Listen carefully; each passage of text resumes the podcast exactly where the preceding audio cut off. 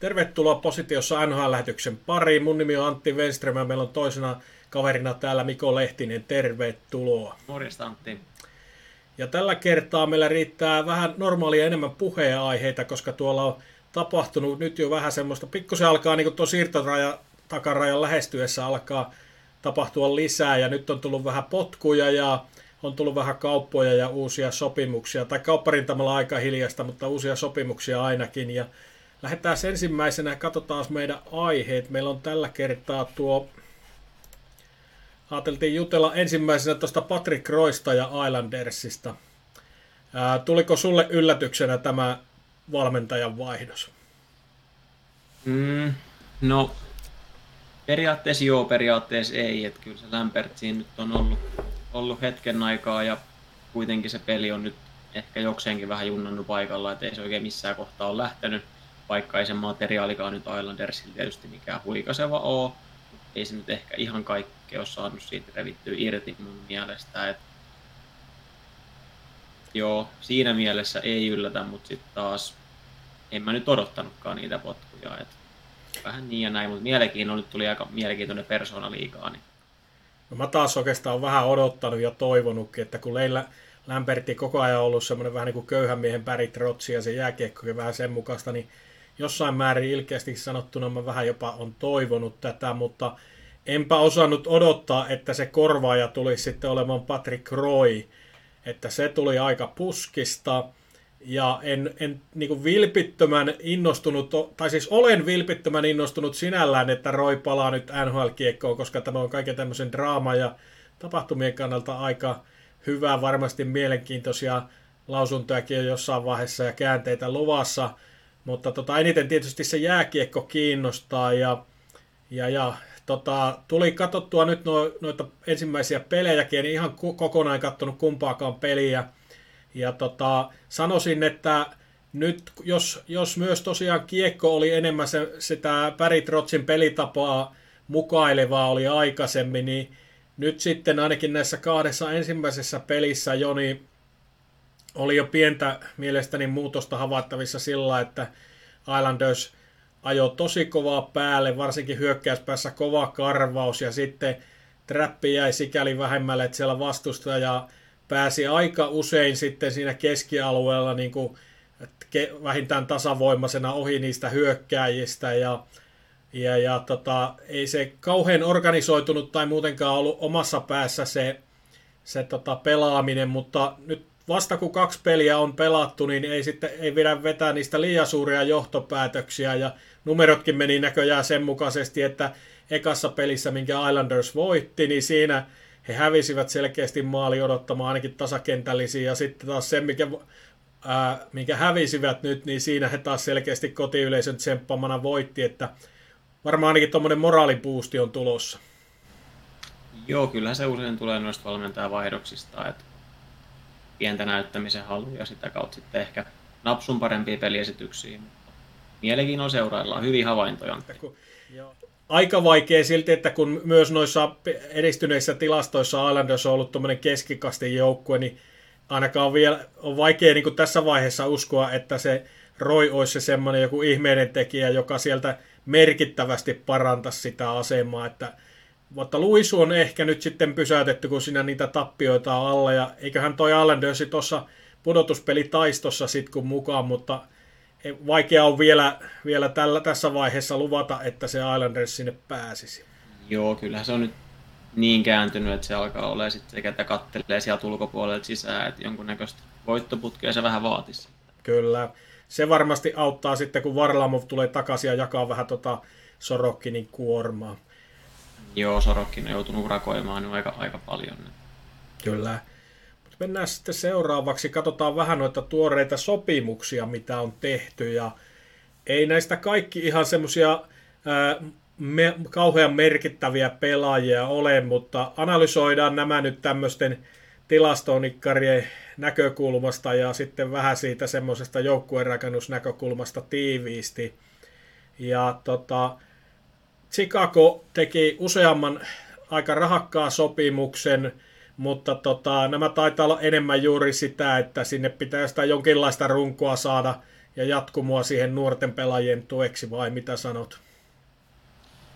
Joo, eihän tuo joukkue nyt tule olemaan hetkeen vielä, hetkeen vielä, kun tuossa on nyt jokainen soppari on kaksi vuotta, niin joukkue ei tule olemaan seuraava kahden vuodenkaan aikana vielä kilpailukykyinen, jos miettii pudotuspelipaikkaa. Eli siinä mielessä melko merkityksettömiä sopimuksia, että Foligno ja Dickinson on nyt enemmän semmoisia täytepelaajia, vaikka toi Dickinson on nyt ihan, ihan mukavasti maaleja tehnyt tällä kaudella, mutta siellä on nyt laukaisuprosentti jo tuplat siihen, mitä se on ollut hänen N H L-urallaan tähän asti. Että siellä on pientä hiitteriä ollut päällä. Rasekko on ollut ihan, ihan mukava tämän, tällä kaudella maalissa, että on torjunut yli odottamaan, mutta enemmän ehkä toi on nyt sitä, että jotenkin tarvii sinne palkkalattiaa yltää, niin annetaan sitten ehkä pikkusen, pikkusen ylihintaa, että saadaan pelaajia sinnekin pelailemaan.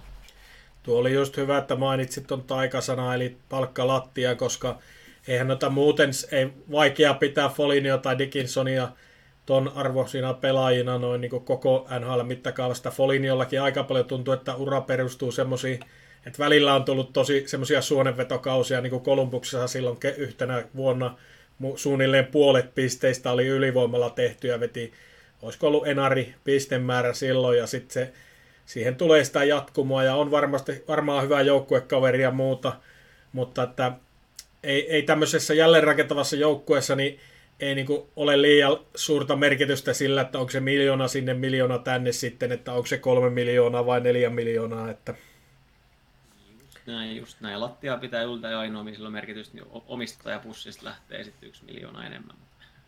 Kyllä.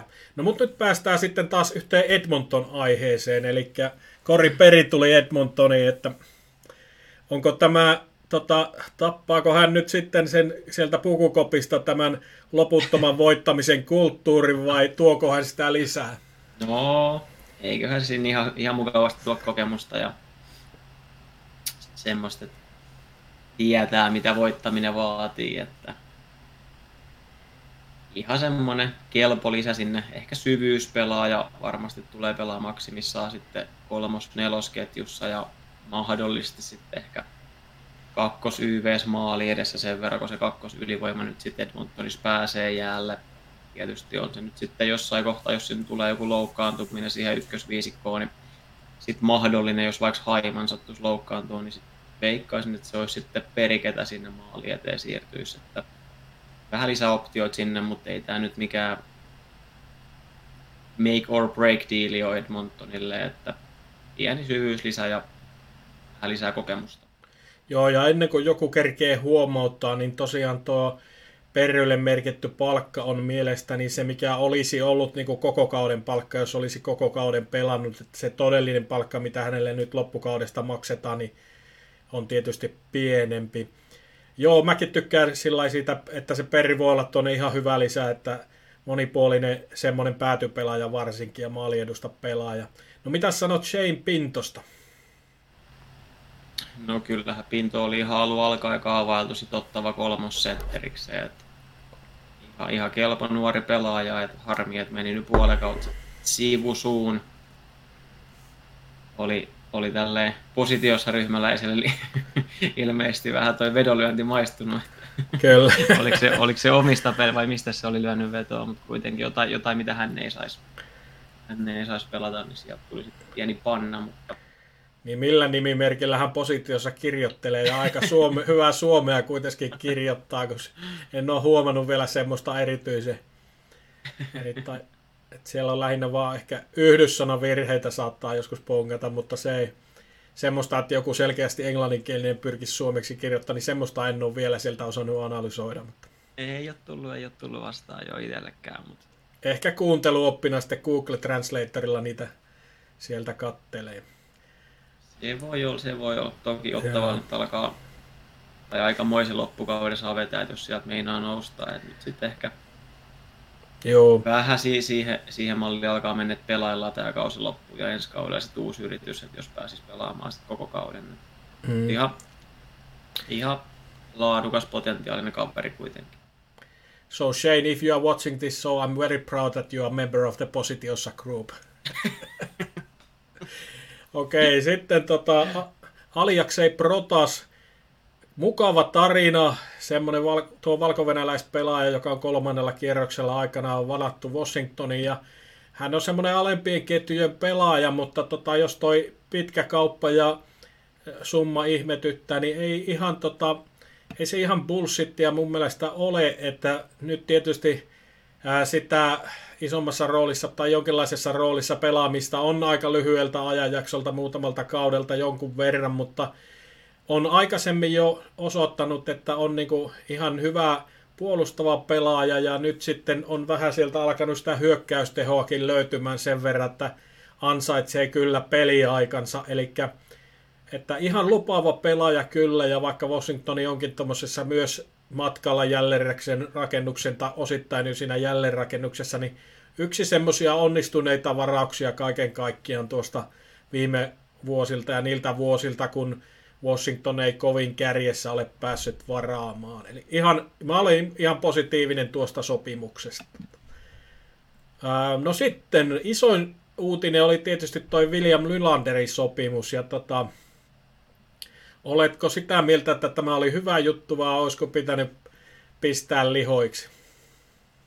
Ehdottomasti oli pakko tehdä toi sopimus. Että ei oikein mitään muuta vaihtoehtoa. Että se olisi ollut kyllä omasta mielestä kammottava virhe, jos Toronto olisi päästänyt Nylanderin pois tai edes kaupannut. Et aika vähän ton tasopelimiehiä on vapaana liigassa tai ylipäätään löytää korvaavaa, korvaavaa pelaajaa silleen, että ihan poikkeuksellinen, niin hyvä kiekko kanssa pystyy kuljettaa se omasta päästä hyökkäysalueella. On uhka tehdä maaleja, on uhka syöttää, ihan tykkikausi menossa nyt. Et no sinne ton mun silmä on parempi pelaaja kuin Mitch Marner esimerkiksi. Et oli pakko tehdä mun mielestä. Ihan oikea, oikea valinta. Tuossa mä olen sillä samaa mieltä, että niin hieno pelaaja kuin Mitch Marnerkin on, niin kuitenkin jos niistä kahdesta pitäisi valita, niin mä pitäisin mieluummin Nylanderin. Että on, on vähän enemmän kuitenkin sitten vielä tuntuu, että hän on niinku semmoinen dynaamisempi. Dynaamisempi, joo. Että tota, en, vaikka tota aina kirjoitan tota Torontoa ja, ja aina, aina ollaan hajottamassa sitä silloin, kun se pudotuspeleissä tulee tie vastaan, niin kyllä se kuitenkin, kuitenkin eniten on sitä muun, jo, muusta joukkueesta, mitä siihen ympärille rakennetaan. Ja sitten ensimmäisenä sieltä edelleen toi John Tavares on niin kuin hyytymässä, hyytymässä sitä kalleimmasta viisikosta, että Että, että kyllä tämä Nylander-sopimus oli ehdottomasti tehtävä. Eli me, multa ainakin tulee tälle niin kuin iso plussa tästä sopimuksesta. Tai iso sama peukku homma, ylös. Homma. Plussa, eli peukku ylöspäin, joo. Seuraava aihe sitten. No sitten me ajateltiin, että me vähän mietitään noita vuoden valmentajaa, ja käydäänpä tätä vähän sen takia, laitetaan tässä nyt kertoimia esiin, en nyt sano mistä sivustolta nämä on eikä muuta, koska meillä ei ole tapana täällä vedonlyöntiä mainostaa, mutta tässä nyt on yksi versio, mistä nähdään vähän sitä suuruusluokkaa ja lähinnä sitä rankingia sitten, että miten tällä hetkellä vedonlyöntimarkkina suhtautuu eri valmentajien mahdollisuuksiin, ja miten yleisesti lähtisit lähestymään tätä, kun jos tota, miettisit, että kuka valitaan, että kuka olisi tavallaan todennäköinen sitten, tai mahdollisesti järkevä pelattava noin niin kuin yleisellä tasolla? No tässä joutuu tietysti hiukan nyt sit aina ajattelemaan, että miten ne, miten ne median henkilöt sit todennäköisesti tulee äänestämään. Et itse ehkä joissain palkinnoissa vähän eri kriteerein äänestäisin kuin valtaosa heistä. Eli jos miettii ihan täysin, o, niin kuin mitä itse on mieltä, niin sitten ehkä saattaa lähteä vähän väärille raiteille, kun osa niistä sitten on kuitenkin vähän enemmän vanhan liiton kavereita. Niin jos noista nyt noilla kertoimilla pitäisi jotain lähteä pelaamaan, niin ehkä sitten tuolta oikeasta reunasta Tortorella tai Knoblauch-akselille ehkä itse lähtisi rahat, jos jotain olisi pakotettu pelaamaan, ja varsinkin toi Tortorella olisi mun mielestä semmoinen, ketä mun kriteereillä ehkä ansaitsisi tämän palkinnon tänä vuonna. Et mä tykkäisin tässä, kun palkitaan se valmentaja nimenomaan, niin semmoinen joukkue, ketä on ylisuorittanut pelillisesti siihen nähden, että mikä olisi se heidän niin kuin oletettu lähtötaso. Niin mun mielestä Philadelphia on kyllä siinä ollut selvästi se ykkönen, että heikohko rosterilla pystyy pelaamaan viisi vastaan viisi positiivista jääkiekkoa, niin se on mun mielestä ollut ihan huikea suoritus. Et jos tuossa toi Tocchet ja Bownes, niin ne on sitten ehkä niin kuin ne joukkueet ei ole pelillisesti ollut mitenkään älyttömän vahvoja, ne on vaan voittanut tosi paljon. Siellä on ollut niin kuin yksilöt ehkä isommassa roolissa, varsinkin Vancouverilla. Et ansaitseeko se valmentaja, sitten vuoden valmentajapalkinnon, että jos veskari ottaa kaiken kiinni, niin tai niin. Puolusta, yksi puolustaja on noussut liiga parhaaksi, että onko se niin, no on niin, valmentajalla tu- ehkä pieni rooli siinä, mutta kyllä. Tuossa päästään vähän niin kuin toisella, toisesta näkökulmasta siihen ylisuorittamiseen kiinni, että tämä on sikäli poikkeuksellinen vuosi mun mielestä, että kun yleensä on näissä juurikin vuoden valmentajaa valitessa, niin siellä on hyvin usein, on vähän niin kuin äs äm-liigassa, siellä on vastakkaisen Jussi Tapola, eli semmoinen hyvä joukkue, joka voittaa tai on runkosarja ykkönen vastaan sitten joku semmoinen, joka taistelee heikolla materiaalilla itsensä pudotuspeleihin ja sillä tavalla voittaa niin kuin sydämet puolelleen. Ja tota, on niin kuin, eli tavallaan se ylisuorittaja on yleensä, se on siellä, joka alempana. Mutta nyt mun mielestä tässä on niin kuin parikin joukkuetta, juurikin noi Vancouver ja Winnipeg, jotka taas sitten tällä juurikin näiden yksilöiden kautta ehkä niin tota, nyt ne ylisuorittajat on siellä divarin kärjessä, eli ei, ole, ei suoraan ole semmoista ö, loistomateriaalilla, loi, ö, loi, hyvillä statseilla pelaavaa. Tavallaan kun se Oilers esimerkiksi ei ole nyt siellä divarissa kärjessä, missä se tavallaan se materiaali ja, ja semmoisten lähtökohtien puolesta pitäisi olla, niin et kun noi Tocchet ja Bownes myös, varsinkin Tocchet, nyt kun Vancouveri on menestynyt viime vuosina niin huonosti, niin se olisi aika korkealla, vaikka Vancouver olisi niin kuin alempana, niin se olisi todennäköisesti aika korkealla tässä äänestyksessä silloinkin, ihan vaan sillä, että Vancouver olisi vaikka pääsemässä niin kuin sinne, ylipäänsä sinne pudotuspeleihin, niin se saisi jo silloin aika paljon. Että, mutta nyt on jännästi, on tavallaan tommosia ö,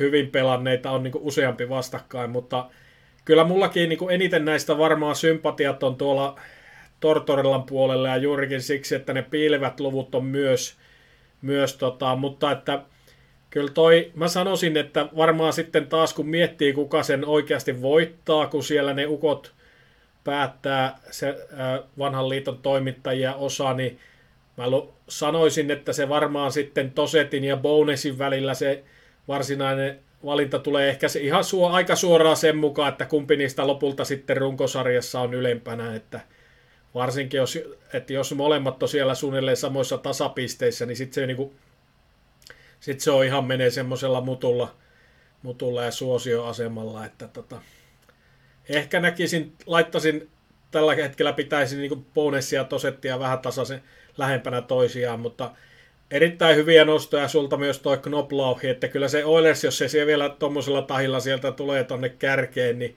Knoblauchi voi olla ihan hyvin lähellä sitä, varsinkin kun siinä tuli taas tämä tarina-aspekti, eli tämä keskenkauden vaihtaminen ja sitten se hurja nousu sen jälkeen. Että. Joo, ehkä tässä valmentaja, valmentajahommassa on vähän sama kuin tuossa maalivahtien palkitsemisessa, eli sanotaan, että aina sieltä kolme kärjestä löytyy melkein ne, kenellä on kolme eniten voittoja, vaikkei se ehkä ole se ihan oikea, oikea, oikea kategoria tai niin kuin oikea ratkaisu, että niin kuin huonon, huonon joukkueen maalivahti ei voi voittaa sitä parhaan veskarin palkintoa, että vaikka se olisi pelannut tosi hyvin. Kyllä. Ehkä vielä sitten kunniamainina antaisin tässä vaiheessa tuolle André Tourignylle, että kun tuo Arizona ylipäänsä on siellä pudotuspelitaistossa mukana sillä materiaalilla, niin kyllä on, niin kuin sekin on aika komea suoritus, vaikka todennäköisesti jäävätkin loppupeleissä jäävät ulkopuolelle, niin on, kyllä täytyy kehua, että Arizona on, on kuitenkin pelannut aika hyvän kauden ja, ja tota, niin edelleen. Mutta sitten taas ö, tällä, tänä vuonna Cooper Sullivan, jos ei meinaa kuitenkin, no ei siellä olekaan parhaat materiaalit, mutta että jos nuo joukkueet ei meinaa sitten pudotuspeleihin päästä ees, niin tota, ei, ne pitää, niiden pitää olla silloin kuulla kaukana silti tuosta keskustelusta. Että. Joo, jos toi Tampa Bay tuosta joku vuosi vielä, vielä niin kuin, ei ole ehkä voisi sanoa, että heräisi, mutta pelaisi mm-hmm. yhden tykkikauden, niin sitten voisi ehkä laittaa roposia Cooperille, koska mun mielestä hän ei ole ikinä voittanut tätä. Sitten niin, voisi saada semmoisia pieniä, koska on niin pitkä ollut niin hyvä valmentaja, niin sieltä voisi saada pieni semmoisen, niin kuin, onko sääli väärä sana, mutta niin kuin, että palkitaan niin kuin pitkästä hyvästä työstä. Kyllä. Se ei ole nyt se. Joo, sitten taas jos mietitään Hall of Famea ja semmoista valmentajia, ja jos mietitään ihan jopa niin kuin kaikkien aikojen parhaita valmentajia, varsinkin kaksituhattaluvun parhaita valmentajia, niin ehkäpä mulla voisi olla John Cooper ja Mike Sullivan olisi siellä niin kuin top kolmessa, top viidessä varmaan molemmat, var, jopa niin kuin pu, saatettaisiin puhua jopa parhaista sillä lailla, että tota, tätä voi miettiä ehkä sitten kokonaisuutena joskus myöhemminkin, mutta sillä uransa puolesta ovat kyllä, eivätkä ole vielä niin kuin entisiä valmentajia, mutta meinaa vaan toi runko vähän vanhentua siinä, että me ajateltiin käsitellä tällä kertaa nuo sitten. Meillä tulee erillinen video tähän perään. Toisessa osassa me käydään läpi noita tämän viikon primetime-otteluita ja kat- palataan siihen hetken kuluttua. Eli vaihdapa videota tämän jälkeen.